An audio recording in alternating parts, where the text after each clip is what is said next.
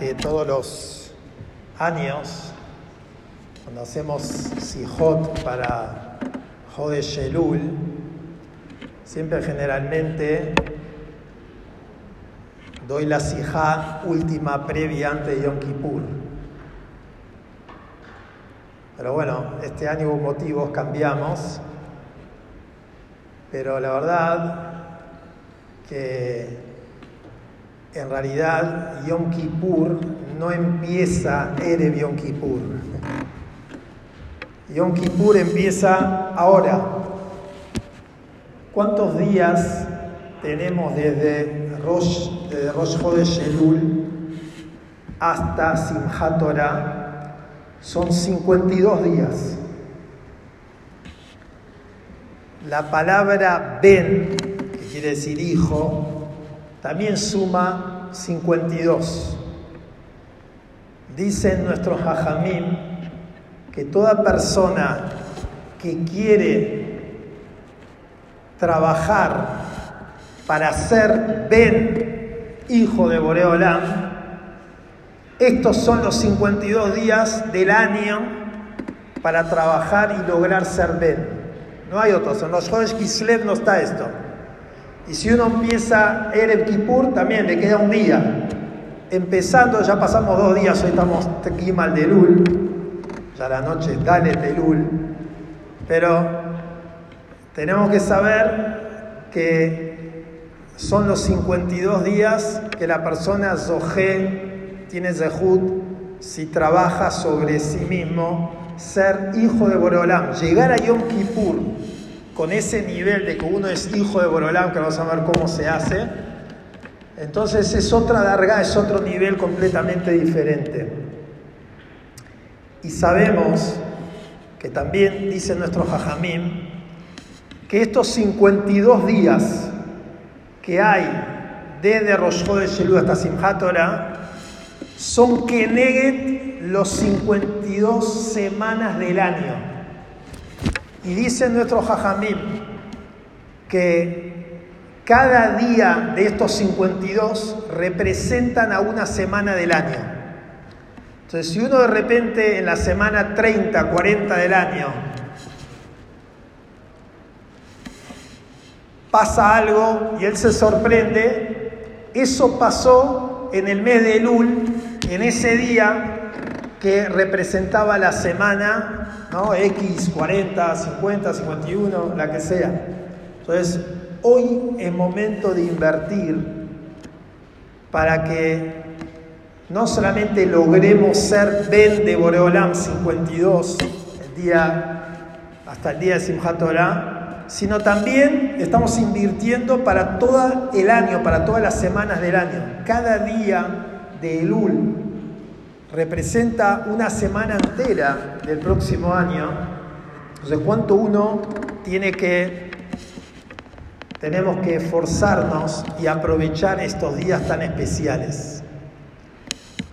Ustedes saben, ya que hablamos de lo, del número 52, ¿cuántas veces está escrito en la Torah con respecto a la mitzvah de Irat Shamayim?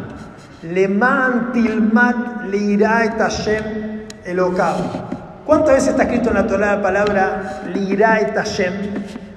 Meaniel, también 52 veces. Y acá hay un hidush atzum del Rav Yehezkel Levishten, que fue Mashiach de Ponevich, que dice que según esto sale que cada vez que una persona, esto no existe en ninguna otra mitzvah, cada vez que una persona piensa una nekudá, algún punto especial de Irat me caen 52 mitzvot en un mismo momento. Si una persona está a la mañana temprano y dice voy a hacer yehot, voy a hacer yehot. Mahlit decide si voy a hacer yehot. Cumplió 52 mitzvot hace del Irat Hashem. No existe ninguna otra mitzvah que una persona mitzvah hace, que una persona me callé y me callé en 52 ahí, en el mismo momento. Y esto, Behemet, nosotros tenemos que saber, por eso digo, que son días para aprovechar. El Baal Tania escribe que él no entiende por qué no hicieron los días de Elul, que son todos Yamim Tobim. Vamos a hacer Yamim Tobim. Porque dice, son días tan especiales y que uno puede conseguir tanto para el año próximo que no entiende por qué lo capú de Hazal, porque a Jamín le dijeron, ellos todo, todo día de Elul hay que bajar la persiana, no se trabaja. No se trabaja, 52 días de Yom Tov. Son Yamim Tovim. Saben que el Maharil dice, vieron que existe el concepto de Leosif Mijol la Kodesh, Tosefet Shabbat, Tosefet Yom Tov. ¿Qué quiere decir? Si una persona viene y recibe Shabbat 15 minutos antes, 20 minutos antes, entonces hizo Tosefet Shabbat, agregó a Shabbat, hizo una mitzvah, Yom Kippur de Oraitá, le toda la Shitot. Pero bueno, Shabbat es más loquet. En Rosh Hashanah no hay una alajá de Tosefet Rosh Hashanah. No hay una alajá de agregar unos minutos más a Rosh Hashanah. Yo quiero empezar Rosh Hashanah más temprano, dos, tres minutos antes. No, no hay una alajá así. ¿Por qué dice el Mari? Dice porque Rosh Hashanah es Yom Adin. Y no, no tenemos que adelantar el Yom Adin. Eh, déjalo, cuando llegue, llegue. No, Tosefet de Yom Adin, no. Pero vi una vez hace unos años atrás, me acuerdo ahora de Shemmi, que dice que no, ¿saben por qué no agregamos? Porque los días de Elul, los días de Elul son tan especiales que a Jabal Afsidoto es una lástima perderlos. Entonces, ¿para qué vamos a agregar? Tajón, que es verdad que los 10 de Tishri y hasta Simhat Torah dijimos que es parte de los 52, pero los días de Elul se llama Yemea Rahamim de Aselihot, son días de Rahamim de Borolam, entonces seguro que tenemos que aprovecharlos.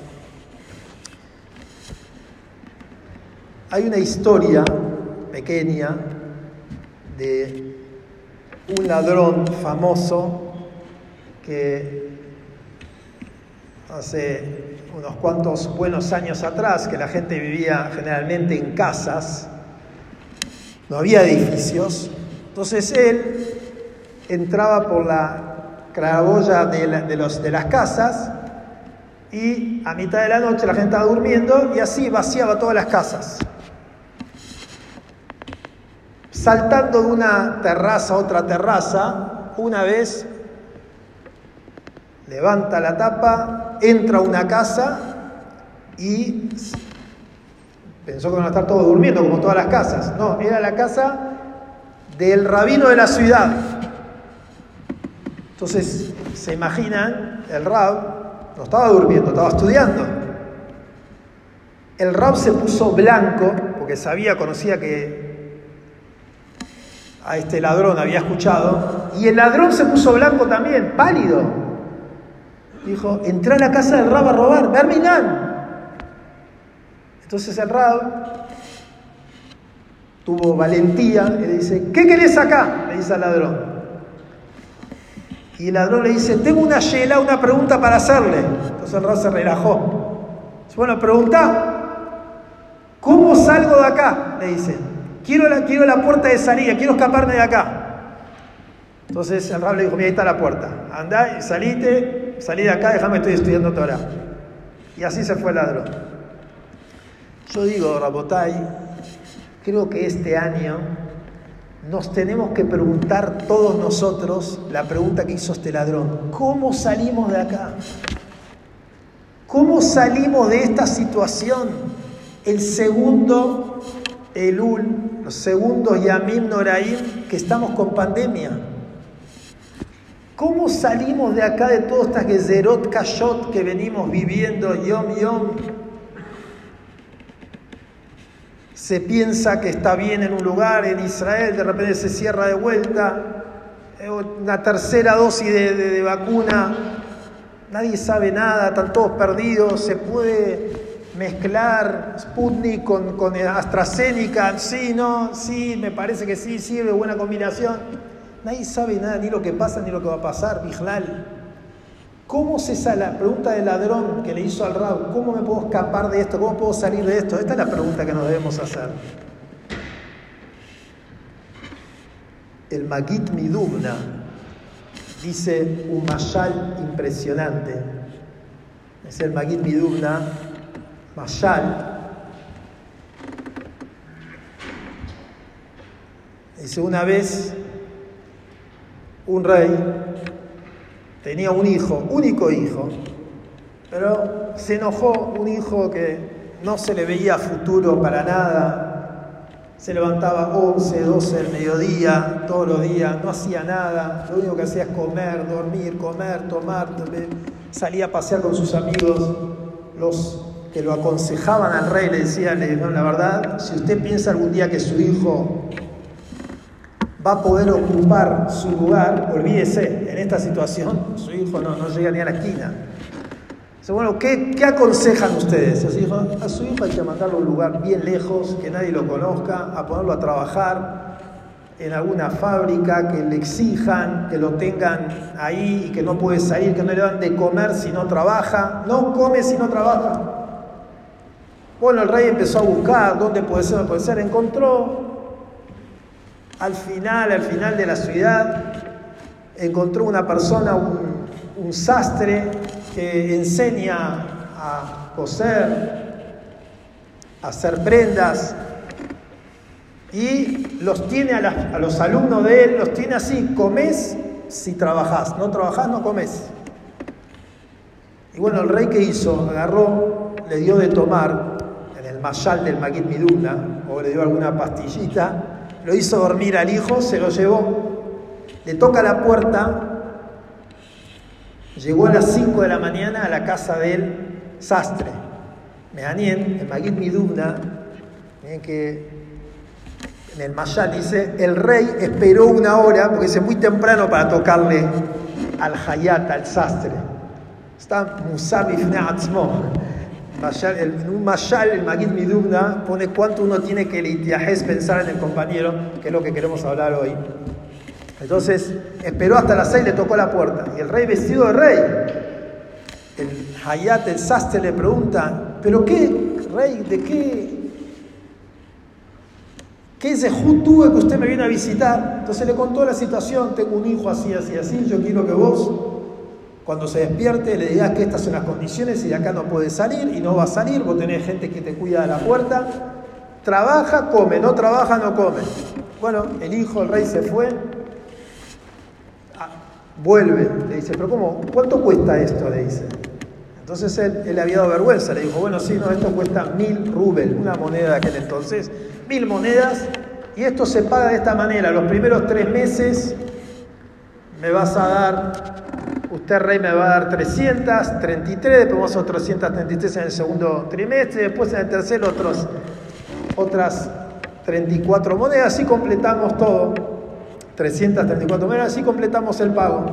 El rey le dice, no te pago enseguida, no, no, no, no, vamos así despacito.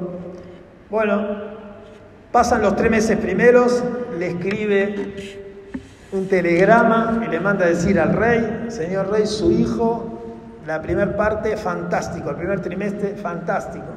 Aprendió todo lo que le enseñé y estamos en eso. Muy bien, le mandó el pago de los tres meses. Pasados los otros tres meses, de vuelta se repite, Señor Rey, su hijo excelente, logramos lo que queríamos, el objetivo, le mando los otros 300. Cuando llegan los últimos meses, el rey ve que no recibe ninguna carta, no hay telegrama, no hay nada, no había teléfono, no había nada. Va y se acerca él a la casa del, sastre. Le dice, decime, ¿qué pasó? Lo mandó a buscar afuera. ¿Qué pasa conmigo? Dice, ¿ves el mármol tu hijo es más duro para que entienda lo que le quiero explicar que el mármol. El mármol puede, ser, puede aprender a ser sastre y tu hijo no. Dice, pero no entiendo nada. Si yo los, la primera, primeros trimestres estuvo muy bien mi hijo, ¿qué pasó? Dice, no, te voy a explicar el sistema, así es el Maquit. Nosotros enseñamos, para ser sastre es muy aburrido, hay que estar todo el día con la máquina, con los hilos, ¿eh? muy aburrido. Entonces, los primeros tres meses le enseñamos al chico que le guste cantar, le ponemos músicas, le guste cantar, para que él esté escuchando música mientras canta y lo haga bien, porque si no, no lo va a hacer bien. Entonces le enseñamos lo que es lo lindo de la música, ¿no? de la melodía, esta, la otra. Billoneno le enseñaba a los macami, qué, qué más hacer, qué no más a hacer. Y así, que son los primeros tres meses.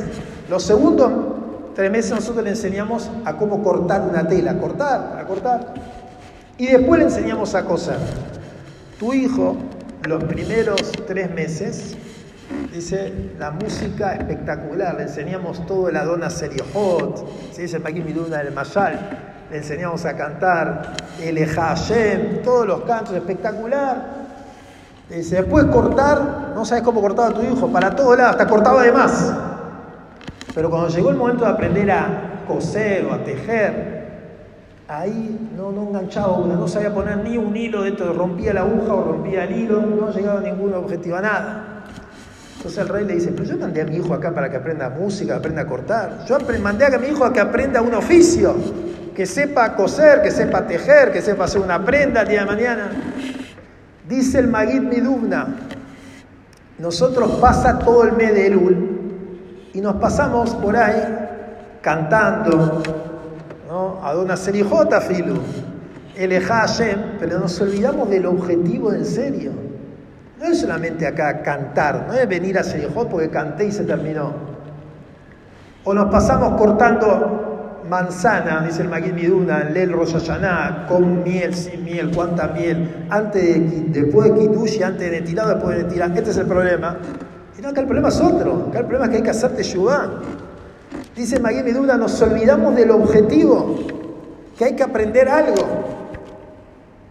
Una vez estaba en Eretz Israel y estábamos viniendo con un taxi y había dos, dos chicos de una yeshiva en una calle muy angosta parados ahí en la mitad conversando. Estaba Belimut, seguramente algo de Torah. Entonces el taxi le toca bocina para que pues se corran, no se corrían, tocó sin de vuelta. Entonces vino uno de los chicos y le dice, rega, vieron como dice en Israel, rega, Yamanu, ya te escuchamos, te escuchamos que está tocando bocina. ¿Qué seguís tocando de vuelta? Ya te escuché. Entonces el taxista sacó la cabeza por la ventana y le dijo, yo te, si escuchaste, ¿por qué no te movés? Quiere decir que no escuchaste, por eso sigo, tocando bocina. Si vos escuchaste en serio, ¿por qué no te movés? pensé, digo, nosotros escuchamos todo lo que pasó este año, todo lo que pasó el año pasado. Pero si escuchamos, ¿por qué no nos movemos? ¿Por qué seguimos igual, el mismo estilo de vida, la misma forma, la misma manera? Y para eso está el Hodesh este, parece está este mes, Hodesh Amin. La verdad que quiero en pocos minutos concentrarme en una nekudá que Davara Shavé Lejol Nefesh, es decir, que todos la podemos poner en práctica. Se puede hablar de muchas cosas. ¿Qué podemos hacer Teshuvah? Cada uno le viodea Marat Nafsho, cada uno sabe de qué tiene que hacer Teshuvah. Pero hay un punto que es importante que nos, nos puede servir para Yom Adin, para lograr que Yom Adin estemos muy cerca de Boreolam.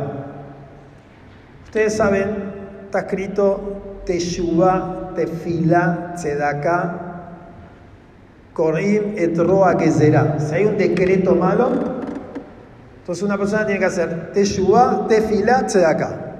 Dejemos Teshuvah de lado, dejemos Tefila de lado, en otra oportunidad hablaremos. Tzedakah. ¿Qué es tzedakah? Tzedakah es una mitzvah más como otras mitzvot. ¿Por qué tzedakah, Corea, de roba que será? ¿Por qué para romper un decreto? Teshuvah, entiendo. Hay un decreto malo, una persona hizo teshuvah, el decreto no está sobre esta persona.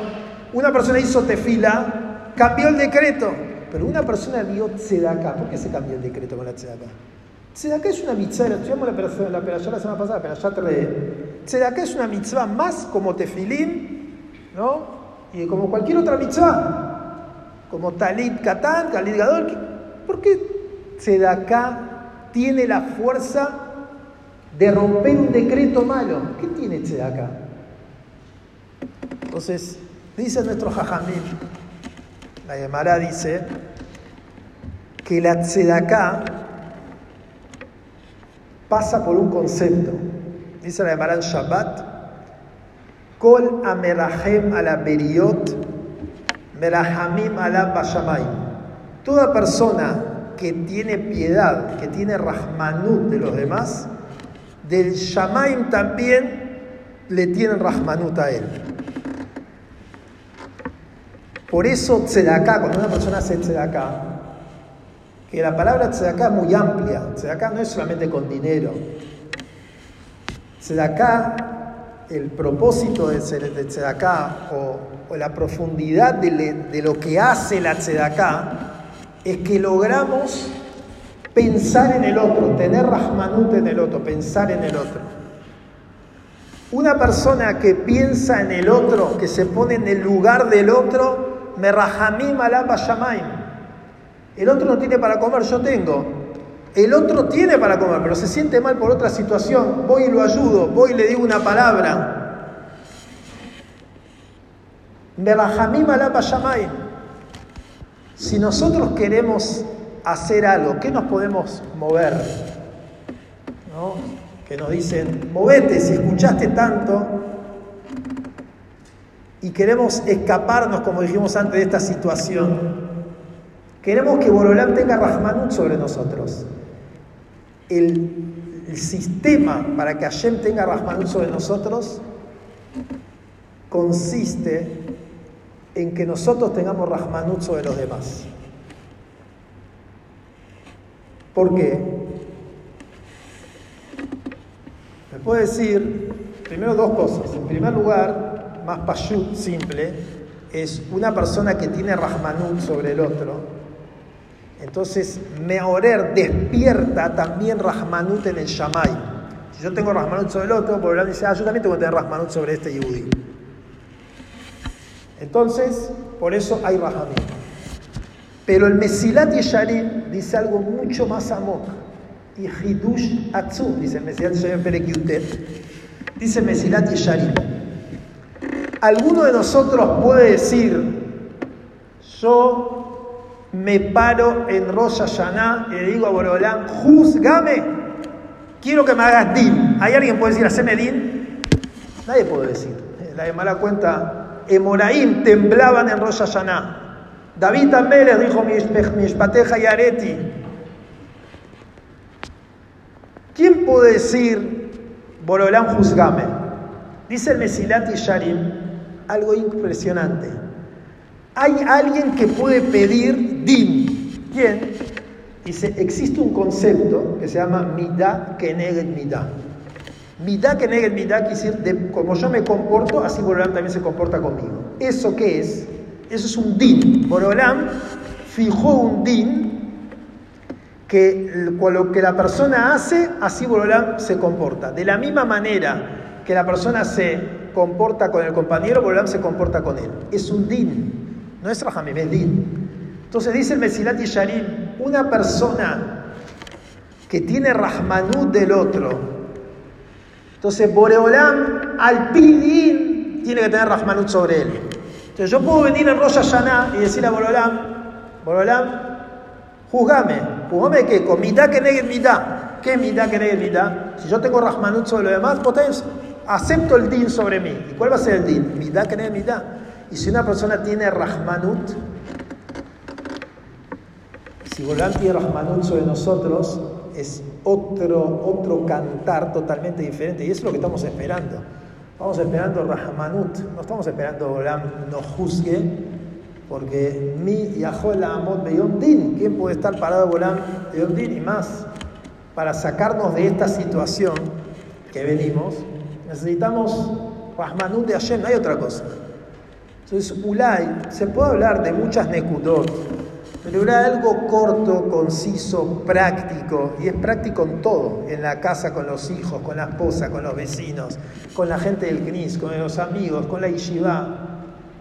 Pensar un poquitito más en otro, tener más Rahmanut del otro.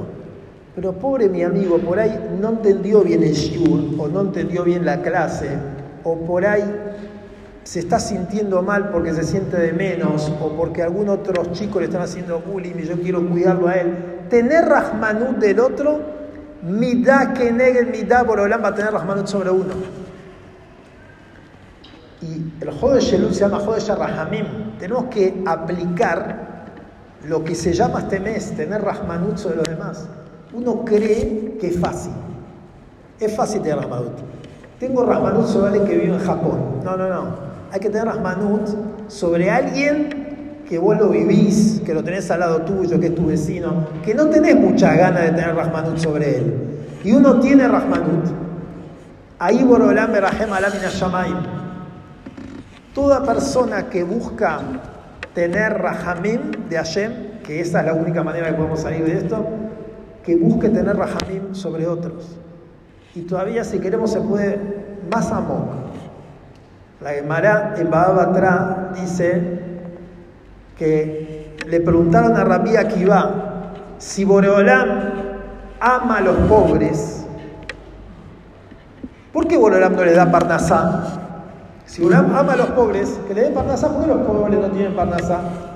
Entonces la Gemara contesta que Rabbi Akiva le dijo, ¿sabes por qué Boreolam no le da? Porque Boreolam quiere salvar a los ricos del Geinam.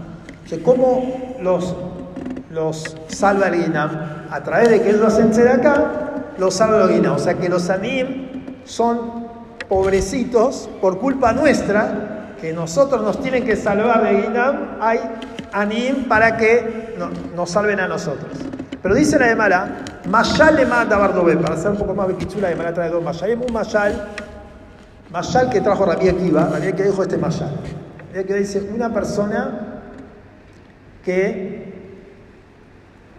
un rey, de vuelta, el mismo rey, un rey que tenía un hijo que no se comportaba como corresponde. Papá se enojó, lo echó de la casa y prohibió que alguien le dé de comer y beber. No se le puede dar de comer y beber a mi hijo. Así dijo el rey. Si viene una persona, así se le llamará a Fiot, dice la de Mará, si viene una persona un amigo del rey y le da de comer al hijo del rey. ¿Qué va a hacer el rey? Dice Rabí va lo dorón yoleas lo amelech, ¿no le va a mandar un regalo al rey? Obvio que sí. ¿Quiere que mi hijo se muera de hambre? Verminán. Es verdad que el rey dijo, no quiero que nadie le dé de comer a mi hijo, pero si uno lo hace, dorón yoleando, el rey le va a mandar un regalo, así se la de mala. Entonces, todos estos anim, y la palabra anim, dije, es, muy amplia, no es anim solamente una persona que necesita acá. Dije antes, a veces una mujer está en una situación difícil, una esposa, una mamá, quien sea, una hija, y eso veces se llama ani. Ani es una persona que necesita algo, no interesa qué necesite. Y uno tiene rahmanut de esa persona. A pesar que Borolam le mandó esa situación, como Borolam mandó la situación que este ani no tenga, pero el Orón, Borolam no le va a mandar un regalo, obvio que ayer le va a mandar un regalo a la persona que tiene Rahmanut de ese. Entonces nosotros no solamente que lograríamos que Hashem tenga Rahmanut sobre nosotros, porque al pi midat din, kenel, Borolam nos devuelve Rahmanut a nosotros también, al pi midat din. No solamente Boreolam tiene Rahman sobre nosotros, Boreolam nos va a mandar un regalo. ¿Cuántos regalos nosotros necesitamos? ¿Cuántos Rahmanut de ayer nosotros necesitamos con toda la situación que estamos viviendo y padeciendo? Otra que regalos de Boreolam necesitamos. Hay que poner en práctica, en práctica el concepto este de tener Rahmanut sobre los demás. Yo le digo, mamás, créanme que los chicos que estudian en la ISHA saben lo que es el concepto amigo. Yo tengo arriba en mi oficina eh, Sijot para hablar de cosas amukim y profundas y todo escritas, que no la escribí, tengo todo archivado. Pero dije, hay que hablar lo más sencillo que podemos. ¿Por qué? Porque tenemos que saber que dentro de lo sencillo, ahí es donde logramos algo muy alto y muy elevado. Si logramos tener Rahmanut de Boreolam sobre nosotros, ya está. Y fíjense, uno cree que es fácil. Estamos hablando de cosas fáciles, tener Rahmanut sobre los demás. No, no, no. fíjense cuando uno lo pone en práctica, Kama se calle. Tanto tengo que pensar en el otro. A ver, ¿qué, ¿qué le pasa por la mente del otro en este momento? ¿Qué está pasando por la mente de mi hijo, de mi papá, de mi abuelo, de quien sea? Hay que ponerse en el lugar del otro. Tener Rahmanut del otro no es Tamte Rahmanut, es ponerse en el lugar del otro. No es fácil. Y claro, es Abodaka ya. Pero eso es Dorón. Así vamos a tener regalos de Borolán. Nosotros decimos en, el famoso Ayom Marat Olam, que lo cantamos, Ayom Yamid Bamishpat, Kol Olam, decimos sin Kabanim, Im Kebanim, Rahamenu que Rahema Albanim. Este año, o sea, este Elul quise decir, empecé a mirar un poquitito Itkasheti, el Lashon, ¿qué es? Im Kebanim, Rahamenu que Rahema Albanim. Si somos como hijos, tenenos Rahmanut como un padre o un hijo. ¿No está de más la palabra que Rahema Albanim? Im Kebanim, yo tendría que escribir la Yom Aratolam, la tefila dirá, Im Kebanim, Rahamenu que Abalbanim, como un papá sobre sus hijos. ¿Qué Rahamenu? ¿Qué Rahem Abalbanim? Como un padre que. No, no. Im Kebanim, yo soy hijo tuyo, Hashem. Rahamenu, Im Kebanim, Rahamenu, que Abalbanim. Más de Rahamenu que Rahem Abalbanim. Pero el frío que estamos diciendo puede ser Niflam. Puede ser que una persona no llegó a ser Ben. Todavía no, no somos hijos de Boreolam.